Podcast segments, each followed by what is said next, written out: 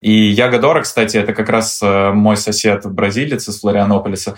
Вы с Константином Кокаревым загрузили доски в машину и отправились на Кольский полуостров. Сергей, скажи, когда дальше остановиться? Нужно прийти и надрать жопу Келли Слейтеру. Стоит ли это затраченных усилий, по твоему опыту? Или это больше красивая история для серф-фильмов? Если бы была машина времени, я бы того мальчика остановил от этого решения.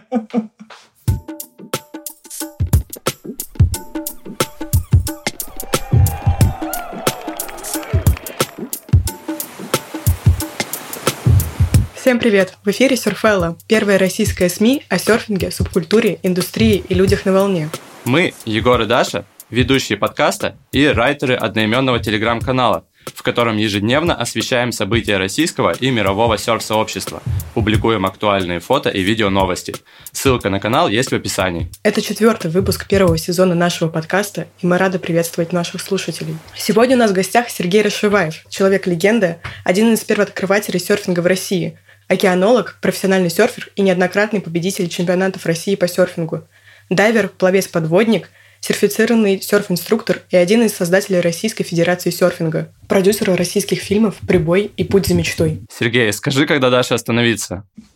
Можно уже давно было. Привет, Сергей, мы рады тебя видеть. Привет, ребята, тоже рад вас видеть. Спасибо, что позвали. Сергей, ты уже несколько лет живешь вместе с семьей в Бразилии, одной из главных серфовых стран современности. Расскажи, как у тебя дела и как там с серфингом на домашних спотах? С серфингом тут, как вы понимаете, все прекрасно, потому что я живу во Флорианополисе. Флорианополис — это то место, где, наверное, вот если вы возьмете любые известные бразильские имена спортсменов, то каждый третий, как минимум, наверное, будет отсюда. Вот. И сейчас самый известный тренер, э, добившийся наибольших результатов вот в моменте, он тоже отсюда, он мой сосед. Вот. Поэтому здесь все классно, все прекрасно. А что касается насчет того, что я живу здесь несколько лет, я бы единственное уточнил, что э, я, наверное, профессиональный иммигрант, с одной стороны, с другой стороны, иммигрантом себя не считаю. Почему? Потому что я жил очень много лет в разных странах, больше 10 лет прожил в Доминикане, и при этом я все время приезжаю в Россию, веду деятельность как бы в России. И когда люди уезжают, для многих это такое, вот там все продал, а, со всеми поругался, уехал, живешь э, в другой стране и начал все с нуля. Для меня это не так. То есть у меня вообще такого нет. То есть я пожил тут, пожил там, а, планета вся моя. Я вот так считаю. А сколько времени ты проводишь в Бразилии и что делаешь в остальное время? Сейчас я провожу в Бразилии немножко больше времени, чем я бы хотел, потому что я нахожусь в процессе оформления гражданства. Для того, чтобы иметь второй паспорт и чтобы легко путешествовать, потому что по бразильскому паспорту многие страны без визы, там Европа, Англия, Япония, Новая Зеландия и так далее. А в остальное время я езжу в кемпы, езжу на соревнования, езжу домой в Россию, в том числе по делам. Каждое лето в России провожу. Я вот буквально, на самом деле, приехал только неделю назад из России сюда, в Бразилию. А, специально для тебя сегодня мы подготовили серьезные темы для обсуждения. А, перейдем к новостям этой недели? Давайте, погнали.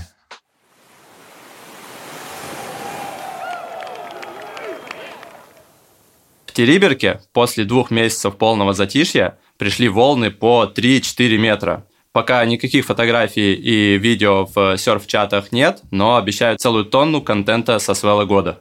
Сергей, вот в 2015 году вы с Константином Кокаревым загрузили доски в машину и отправились на Кольский полуостров, где сняли один из эпизодов документальной саги о серфинге «Surfing Siberia».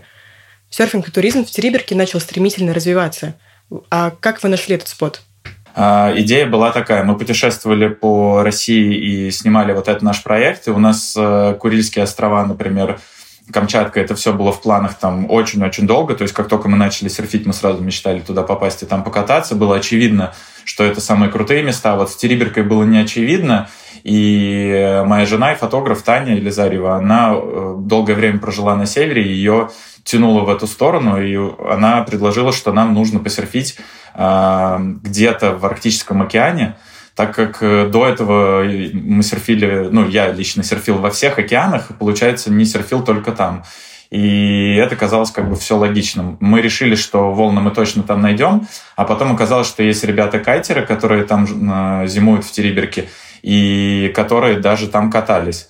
Вот, э, мы с ними связались, и мы к ним приехали. То есть фактически мы были не самыми первыми серферами, кто там серфил, но мы были, наверное, первыми, кто популяризировал и рассказал о том, что там можно кататься.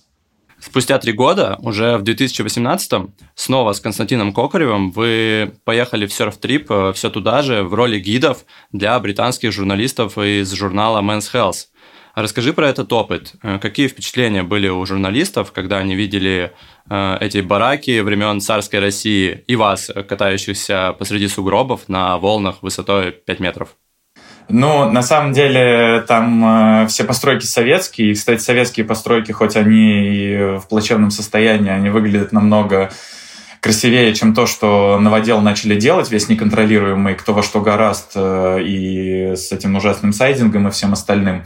Поэтому это все было достаточно красиво, но у ребят, э, на самом деле, это действительно серьезные журналисты, вот. Э, был фотограф, который фотографировал, наверное, всех звезд мирового спорта, и был журналист, который писал историю. Мы с ними не только катались, мы с ними еще постоянно обсуждали, они э, спрашивали, почему мы это делаем, что это для нас значит. Естественно, обсуждали э, развал Советского Союза, потому что им, конечно, не понять этого то есть, когда ты жил в одной стране, а потом ты никуда не уезжал, а вокруг тебя стала другая страна и другая жизнь, абсолютно все другое. Насколько людям было тяжело, как перестраивались наши родители, которые привыкли к одному образу жизни, а потом он стал совершенно другим, как мы это как дети воспринимали. То есть у нас на самом деле был очень серьезный разговор. Разговор был такой взрослый и про жизнь. А серфинг это было скорее вот именно э, как э, некий повод и такой красивый красивая подводка и картинка для того, чтобы обсудить серьезные вещи. Вот. Мы остались все довольны, и ребята, мы до сих пор с ними поддерживаем общение. Э, и несмотря вот ни на какую геополитическую ситуацию, в том числе и все, что происходит сейчас, тоже обсуждали. Именно в ту поездку Костя подошел ко мне и сказал, давай пойдем по пляжу прогуляемся, мне надо поговорить с тобой. Мы пошли э, поговорить, и Костя говорит, столько говорили про полный метр, я считаю, надо начинать снимать. Я на тот момент не понимал, чем это все нам грозит, и так э, наивно и э, очень радостно сказал, Костя, конечно, поехали, чего, будем снимать полный метр. Вот. Если была машина времени, я бы того мальчика остановил от этого решения. Получается, это была такая точка невозврата и начало большого-большого пути серф Сибири. Это просто, понимаете, был первый раз, когда мы поехали куда-то, не с целью работы. То есть мы когда катались, на нас не было никакой ответственности. Ну, то есть там какие-то фотки они в любом случае сделают. И поэтому на нас не было ответственности за то, какой материал будет, что. Мы просто расслабились и, и катались. И это было очень комфортное время. Это был сентябрь. То есть мы обычно в гораздо более жестких условиях туда приезжали. И нам очень повезло с прогнозом. Вот. Ну, было очень много смешных моментов. Мой друг привез краба из э, Мурманска, а так как там это все очень сильно нелегально, то когда он его занес э, в столовую в гостинице, то женщины, которые в столовой готовят и раздают еду, они просто вот так закрыли эти все окна выдачи и убежали. Сказали, вы сошли с ума, если вас арестуют, мы не виноваты. Мы говорим, мы его не тут поймали, мы его из Мурманска привезли. Они говорят, да, конечно. Там была краба, такая большая пластиковая бочка, огромная, вот, э, которая мне по пояс, э, сколько много было. Э, то есть там реально, если бы мы это вот выловили и сами наварили бы в Териберке, то это там вообще все бы сидели долго и навсегда. Вот, поэтому все испугались, разбежались, и когда фотографы спросили, что происходит, ну и журналист, мы им начали объяснять, что вообще это уголовная ответственность, прям реально могут посадить, вот, и они очень сильно испугались, и от фотков э, этого краба, естественно, они хотели это все показать, он флешку, фотограф, сразу же в фотоаппарате прям тут же в столовой поменял и спрятал, чтобы у него не было доказательств, если его остановят, что они ели краба в Териберке. Вот. То есть э, это было очень аутентично. И еще очень смешно, что мы их везде возили, а у Тани, у моей жены, у нее плейлист, и там, грубо говоря, Король и Шут сменялся классической музыкой. И они сказали, что они никогда такого уникального плейлиста не слушали, потому что там, во-первых, было много русской музыки, а во-вторых, что там абсолютно не было никакой принадлежности к жанру, и потом попросили, Таня поделилась этим ссылкой на плейлист в Apple Music э, своей, и они потом писали, что еще несколько лет слушали этот плейлист британцам, наверное, надолго запомнился этот трип. Скажи, а ты возвращался еще на Кольский полуостров кататься с этого времени? Да, конечно. Мы же сняли, моя любимая часть прибоя снята там. А, мы ездили на Кольский полуостров после этого огромное количество раз, в том числе я приезжал туда показывать, э, собственно, прибой. Мы делали большую премьеру, собрали зал больше 500 человек. Вот, кинотеатр удивились, они вообще не могли поверить, что э, они сказали, что последний раз у них на первого аватара только полный зал был. Вот, а тут какие-то непонятные ребята на документальный фильм про каких-то там серферов, вообще непонятно, что это, собрали как бы полный зал и настолько прониклись, что Людей, естественно, пришло больше, чем э, продано было билетов. Так вот, они разрешили там сидеть на ступеньках, принесли просто обычные стулья, чтобы люди зашли. Вот. И, и, и после этой поездки я тоже приезжал. Я на самом деле очень много раз там был, очень люблю этот регион, э, люблю эти места. И для меня, я говорю, вот э, если брать прибой, то любимая часть фильма это как раз вот север, особенно под стихи, написанные Артемом Бравковым, которого все знают как э, Фьюза из группы Крэк. Вот, э, у меня реально, вот даже сейчас говорю, мурашки по коже идут от его стихов и картинки этой. А, на своем сайте ты описываешь, что серфил э, во всех пяти океанах и перечисляешь множество мест, где катался. Там есть и супер популярные места, такие как Бали и Доминикана, и какие-то редкие, скрытые, малодоступные споты, где, возможно, катались только единицы. Как ты считаешь, нужно ли ждать редких свелов, чтобы срываться, покупать билеты и ехать под э, какой-то короткий прогноз на уникальный спот? Стоит ли это затраченных усилий, по твоему опыту? Или это больше красивая история для серф-фильмов? Но ответ, наверное, заключается в том, как э, появился проект Surf in Siberia. Он появился именно исходя из того, что мы сначала ездили, а потом просто мы ездили в такие невероятные места, что невозможно было это не снимать. Вот, мы начали это снимать, а потом уже это все вылилось в серию документальных фильмов, под короткометражных, потом полные метры и так далее. Вот, поэтому Лично я считаю, э, и Костя со мной в этом плане сходится, вот мы считаем одинаково, что это часть культуры серфинга, и невозможно как бы не хочется тут... Ну, наверное, да, так и есть. Я, я действительно, наверное, так считаю. Невозможно быть полноценным серфером, если ты э, не уделяешь время экспедициям, поиску чего-то нового, потому что это часть ДНК и культуры, вот именно первооткрывательство и открытие. Тут как бы, опять же, немножко, э, с одной стороны, такая минутка самопиара, а с другой, э, как есть, правда. Фильм «Прибой» получил больше 50 международных наград и выиграл абсолютно вообще все, где он участвовал, и наделал очень много шума на международном уровне. И именно потому что многие олдскульные деды, которые, естественно, там в основном организуют эти все фестивали и мероприятия, они сказали, блин, это круто, э, мы рады, что еще есть молодежь, которая разделяет вот такие ценности и понимает, что такое настоящий серфинг. Что, грубо говоря, не эм, долбить одни и те же трюки, там какие-то суперсложные, условно, в волновом бассейне, а ездить, э, искать что-то новое, заниматься вот этим вот первооткрывательством, Потому что в целом как бы на карте уже понятно, что нет белых пятен, все места давно открыты, как поется в той самой песне советской про Робинзонов. Но есть люди, которые жить не могут без открытий. Вот.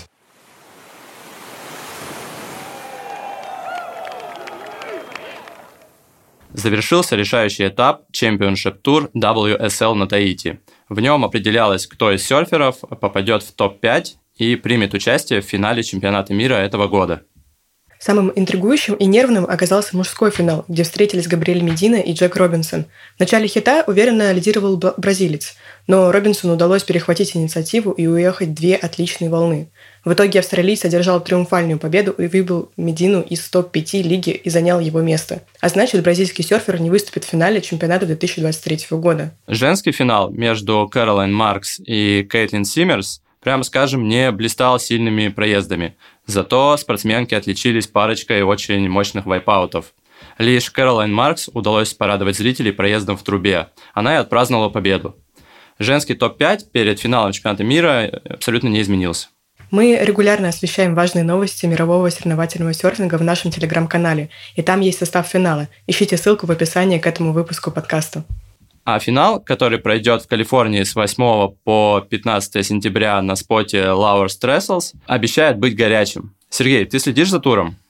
Я слежу, но если раньше я следил прямо вот, э, идет онлайн-трансляция, я включал, то сейчас я смотрю повторы и, э, соответственно, вот э, понимаю, что происходит и знаю, какие там оценки, какие скандалы или, и не только происходят, но в онлайне уже не смотрю. Не смотрю по нескольким причинам, потому что есть разные вопросы к формату, и в первую очередь, э, конечно, огромное невезение организаторов с волнами. То есть э, название «Лучшие серферы планеты на лучших волнах планеты», к сожалению, не имеет сейчас ничего общего с э, реальностью. Келли Слейтер на этом этапе вылетел после неоднозначного судейского решения. Его соперник Яго Дора получил 8 баллов на последней минуте хита, и с этой оценкой многие не согласились. Интересно, и будет ли Келли участвовать в туре WSL в следующем году, или его терпению тоже есть предел? Кстати, весь этот мыльный сериал с участием Келли в Олимпиаде, все эти его вылетел и на определенных условиях вернулся обратно. То, что он всеми способами пытается участвовать в Олимпиаде, а лига под него подстраивается, создавая все новые специальные правила. Что ты думаешь по этому поводу? Я думаю, что всем рулят цифры в первую очередь, и, до сих пор хиты с Келли Слейтером просматриваются намного больше, имя Келли Слейтер привлекает намного больше внимания. Под Келли придумали специальное правило, что некоторые сборные могут э, сами выбрать, кого отправить на Олимпиаду. Естественно, мы понимаем, кого все имеют в виду, что нужно самим выбрать и самим отправить. К сожалению, это тоже доступно не для всех сборных, а только для тех, кто выиграет командный зачет. И в этом плане сборная США немножко подкачала. Вот. Я думаю, что они найдут повод, и я думаю, что это важно, потому что Келли последняя суперзвезда серфинга. Я про это даже писал, что мне кажется, что дальше будут какие-то серферы, которые будут, безусловно, кататься круче. У них даже, может быть, будет больше подписчиков в соцсетях. Но вот такого глобального культурного феномена, как Келли Слейтер, которого знают все, там, условно, Джо Роган пригла- приглашает на подкасты. И не только, то есть, там, я не знаю, мне кажется, Обама, там, кто угодно его знает, там, э- таких людей уже больше не будет, к сожалению, так же, как Шумахер и остальных. То есть время суперзвезд, оно прошло, и в том числе, я думаю, в футболе тоже. Вот, и поэтому за него, конечно, держится. И очень важно, чтобы олимпийская эра, в том числе, началась с Келли. Если бы я был организатором, я бы просто вообще сказал, э, меня вообще не волнует, просто Келли будет, и, и живите с этим как хотите. Вот. А насчет спорности судейства я посмотрел все, и лично мое мнение такое, что оно вообще не спорное. И Яго кстати, это как раз э, мой сосед бразилец из Флорианополиса. Его отец Леандро Дора как раз тренирует в том числе Джека Робинсона, который выиграл у Медина в финале. Так что вот оно э, вам э, показатель лидерства бразильского серфинга, в том числе вот австралиец Э, смог показывать хоть какой-то результат только после того, как он начал работать вместе с Леандро Дорой. Э, то есть не только как бы серферы бразильские, а еще и школа тренерская. То есть вообще, в принципе, бразильский серфинг, он, конечно, сейчас прям топовый топ. А насколько российские спортсмены далеки от соревновательного мирового серфинга? И мы сейчас не про политику, а про уровень. Ну, смотрите, тут все объективно. Опять же, не нужно строить каких-то там теорий заговора или чего-то остального. Вот возьмем самого сильного спортсмена в шортборде России. Это Никита Авдеев. Никита, э, его, ему никто не мешает, ему дают возможность это большой респект ВСЛ, что они дают ему возможность участвовать. Они вот от этой всей политики как бы отстранились. Поэтому они разрешают Никите выступать под э, просто нейтральным флагом, пишут «мир». Вот. В принципе, я думаю, Никиту тоже устраивает, что весь мир его, и он мир представляет. Э, и какие вот есть результаты у Никиты, они, в принципе, соответствуют реальности. К сожалению, пока мы не имеем атлетов, которые могли бы квалифицироваться в высшую лигу. А что сейчас нужно делать российскому серферу, который мечтает о спортивной карьере? А, ну, очень просто, надо тренироваться, нужно путешествовать, нужно, естественно, а, искать э, классных тренеров и стараться как бы находиться с ними в одном поле. А, для того, чтобы развиваться, нужно находиться самыми сильными, и поэтому, если бы, например, я там своего ребенка отдавал в это, или сам э, сейчас бы рассчитывал на то, что я хочу добиться каких-то мировых результатов, то я, соответственно, бы поехал туда, где живут и работают топовые тренеры, и вливался бы в работу с ними, находился бы рядом. То есть, например, здесь вот во Флорианополисе тот же Леандро Дора регулярно устраивает кемпы, где он лично тренирует. И вот это тренер, который как бы, ну, понимаете, все сейчас самые высокие громкие результаты и заголовки вот мы с вами обсуждаем, а я вам говорю, оп, а за всем за этим один человек. Вот. И он тут рядом делает групповые занятия, там набирает группу, берет за это там по 100 долларов за урок, то есть не какие-то деньги, которые там космические. Вот, то есть это можно себе позволить не на постоянной даже если основе, а хотя бы изредка. Вот, поэтому нужно брать, э, стремиться к самым сильным, у них учиться, во всем этом вариться, и дальше, возможно, что-то из этого получится. 17 по 28 сентября на Сахалине пройдет чемпионат России по серфингу в дисциплине «Короткая доска». Российская Федерация серфинга уже открыла прием заявок, а спортсмены сборной отправились на остров на сборы впервые с 2021 года. Сергей, ты бывал на Сахалине. Как, по-твоему, подходят ли там волны для проведения чемпионата России? Да, сто процентов. Очень классное место, Сахалин. Там супер крутые условия могут быть. Э, с обоих сторон острова, там полно спотов. Вообще Сахалин э, очень-очень круто. Надеюсь, что ребятам повезет с прогнозом, и чемпионат России пройдет на красивых волнах. Вот как человек, который стоял у истоков первых российских соревнований по серфингу, ты написал статью э, про историю развития серфинга в России, которую опубликовали на сайте Российской Федерации серфинга, и она там не всем понравилась, судя по реакциям в соцсетях. Как думаешь, почему?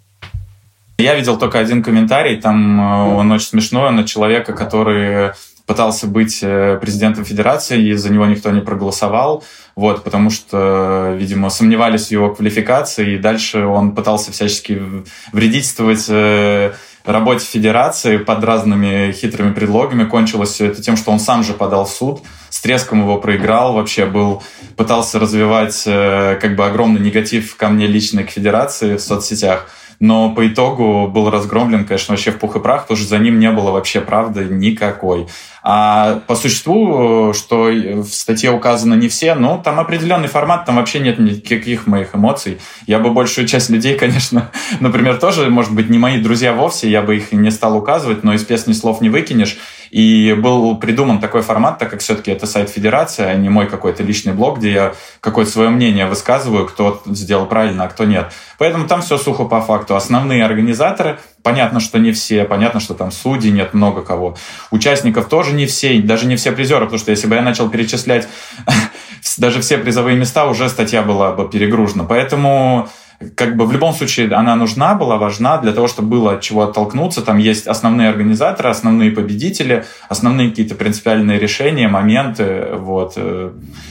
Поэтому мне много людей написало по поводу этой статьи, э, никаких э, негативных или э, конструктивных комментариев я не услышал. Естественно, если бы они были, если бы я там что-то кого-то забыл, это всегда было бы добавлено и внесено, потому что это как бы, ну, не мое какое-то отношение к ситуации, а просто факт-чек. Все. Статья завершается 2017 годом. А ты планируешь продолжение и вообще как ты активно следишь за тем, что происходит в российском серфинге? Я вовлечен в российский серфинг э, намного больше, чем я бы того хотел. Вот. Э, и местами я даже не хочу что-то знать, но мне приходится как бы быть вовлеченным, потому что, ну, все-таки это все еще очень Э, локальное такое небольшое комьюнити, особенно если учесть э, людей, которые, опять же, э, что-то делали. Если в ту же статью вы почитаете, вы увидите там плюс-минус одни и те же имена повторяются, одни и те же имена, причем там что в организаторах, что в победителях. Вот. Это, к сожалению, так. Кто бы что ни говорил, от этого никто удовольствия не получал. И мы попробовали отойти от дел и побыть просто спортсменами. К сожалению, результат на данный момент, честно скажу, плачевный. Вот. Что касается продолжения Э, статьи после 2017 года э, с действующим руководством Федерации мы договорились так, что я напишу до этого, до 2018 года, потому что я с 2018 перестал быть президентом Федерации. Соответственно, у меня есть огромное желание, чтобы дальнейшую вот эту вот историю, я ее могу написать, я знаю, что происходило, но я бы хотел, чтобы написала то руководство, которое дальше этим занималось и которое это делало, вот пусть, как бы, пожалуйста, это их поле, они рассказывают о том, что они сделали и как бы зачем мне про это писать, грубо говоря. Когда-нибудь, когда я буду на пенсии, я напишу книгу о том, как все это было на самом деле – Э, со своим каким-то мнением и очень сугубо необъективным оценочным суждением. И там, конечно, будет много труб, по которым будет течь далеко не мед. Э, ты сейчас хорошо упомянул, что в российском серфинге мало меняются имена, и предвосхитил наш следующий вопрос. Э, есть мнение, что состав участников на соревнованиях в России не меняется уже много лет. Э, ты сам участвовал вот на последнем чемпионате России на Камчатке. Кажется, что все время на слуху всего несколько имен. А если посмотреть за пределы пьедестала, есть ли там спортсмены, которые потенциально готовы, готовы выходить в лидеры? Наша главная и большая проблема, то, что многие, например, не понимают, вот думают, что если там Никита Авдеев или Егор Волков, они младше, допустим, чем я, или там Женя Исаков, то они э, как бы являются неким другим поколением. На самом деле это не так. Мы все начали примерно в одно и то же время заниматься. Просто им было, они были подростками, им там было по 12-13 лет, а мы были уже такими молодыми мужчинами там по 22-23 года. Вот. И мы начали все в одно и то же время. Плюс-минус там, я не беру разницу даже в 5 лет. То есть мы как поколение, мы одно поколение, вот первое такое российских серферов. К сожалению, э, вот этот момент в российском серфинге, когда новые имена приходили, и многие даже, к сожалению, неадекватно оценивая свои возможности, э, но они хотя бы стремились и рвались, и там хотели что-то показать, доказать, таких имен нет действительно, и происходит это каждый год все меньше – в том числе как бы вот развитие российского серфинга, оно с вот этих рельс энтузиастов в какой-то момент попыталось свернуть на рельсы профессиональных чиновников, и по итогу на данный момент мы видим, что это не сработало, потому что э, то комьюнити, которое было людей, оно развалилась, это объективно, прям вот можно сказать. Я могу по именам перечислить, кто отвалился от сборной, но думаю, вы и так все увидите по составу даже участников чемпионата, который сейчас будет. К сожалению, я это говорю, к сожалению, потому что у меня за все это душа очень сильно болит, столько сил э, времени вложено, не только моих, а моих друзей, близких.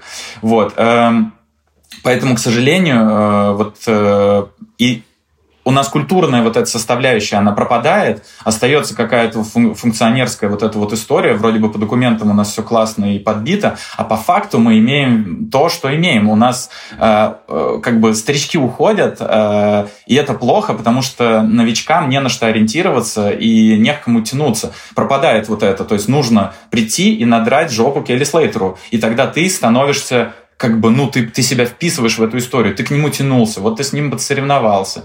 Каждый, кто идет в хит с Келли, даже неважно, выиграл, проиграл, он сфотографируется, везде отметит. Понимаете, как это работает? Это такой спорт, в котором без культуры и без вот этой вот составляющей ничего не будет. К сожалению, у нас э, сейчас эта история очень сильно хромает. Вот. И да, у нас новых имен нет, и это огромная проблема. А что должно поменяться, чтобы эти новички появились и начали подтягиваться к старичкам? Должны вернуться старички, на соревнования должны снова стать представительными.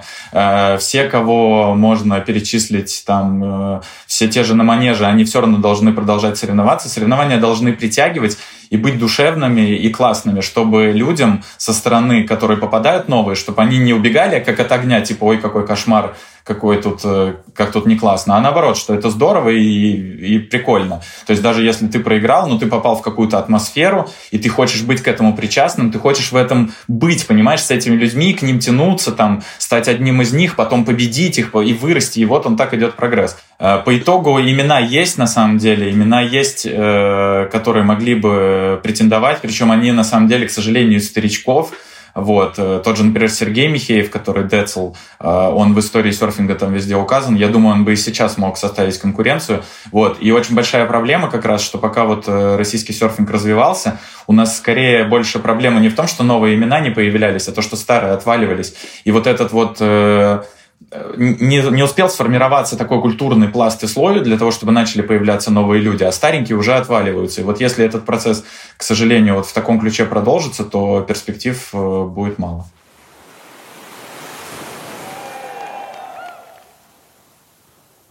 В последнем фильме «Путь за мечтой» вы с Константином Кокаревым рассказываете историю первого советского серфера Николая Попова.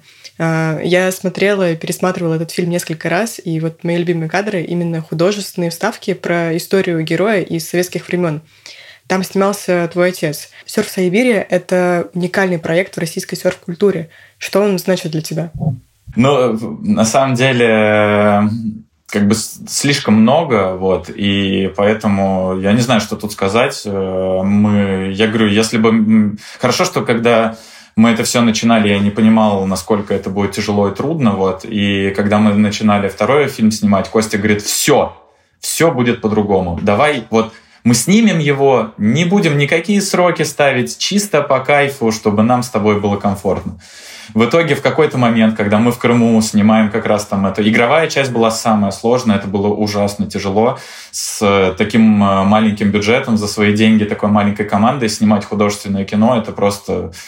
Ой, это вообще... И вот мы в какой-то момент сидим э, на Черноморском побережье после съемок, Значит, э, очередная очень сложная смена, там час ночи, нам завтра в 5 утра опять вставать, а мы там буквально второй раз за день кушаем, сидим. И я говорю, Костя, смотрю так на него и говорю, Костя, ну что ты, кайфуешь? Ну и там дальше уже ответ, конечно, был не нужен. Вот. То есть это очень тяжело. И это как бы пафосно это не звучало, но вот если сравнивать это с Гарри Поттером, то помните, там Волан-де-Морт, он делал крестажи, когда он кусочек себя куда-то прятал для того, чтобы потом э, возродиться. Так вот, я могу вам точно сказать, что мы с Костей кусочки себя вот э, в этот проект спрятали. Не знаю, сможем ли мы через это возродиться потом. Но то, что кусочки нас там есть, это точно. Я не, не одну бессонную ночь провел, э, делая эти проекты. Расскажи, есть ли какие-то новые планы у проекта, которыми ты можешь сейчас с нами поделиться и с нашими слушателями?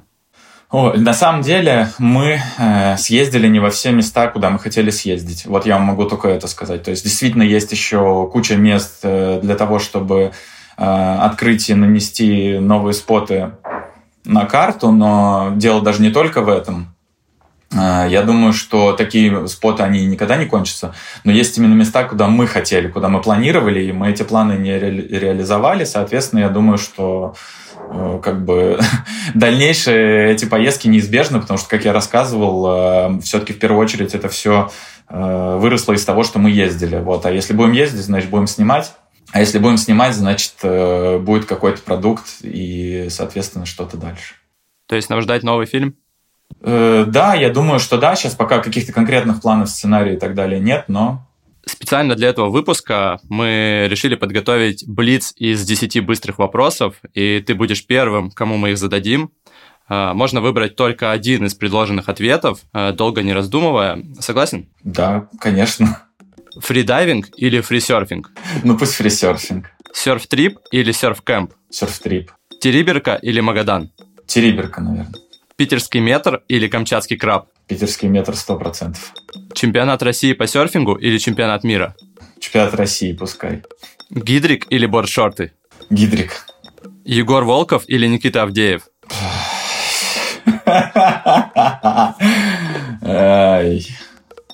Даже не знаю. Ну, Никитос пусть будет.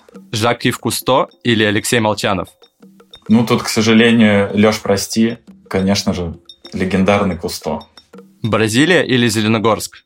Зеленогорск. Прибой или путь за мечтой? Прибой.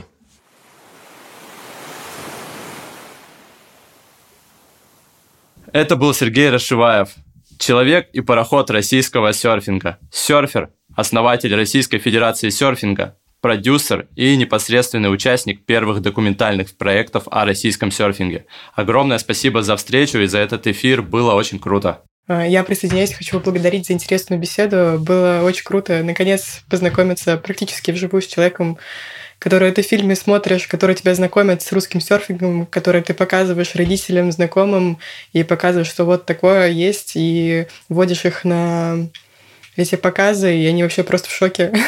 Спасибо большое. Спасибо, ребята. Было здорово. Э, надеюсь, я не сильно ваш ванильный подкаст разбавил. И не буду очень сильно выбиваться. Я ваш постоянный слушатель. Все, все три выпуска послушал. Вот. Удачи вам.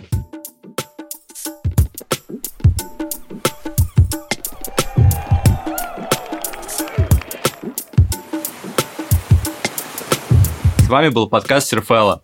Слушайте главные новости о серфинге в России и мире каждую пятницу на всех платформах.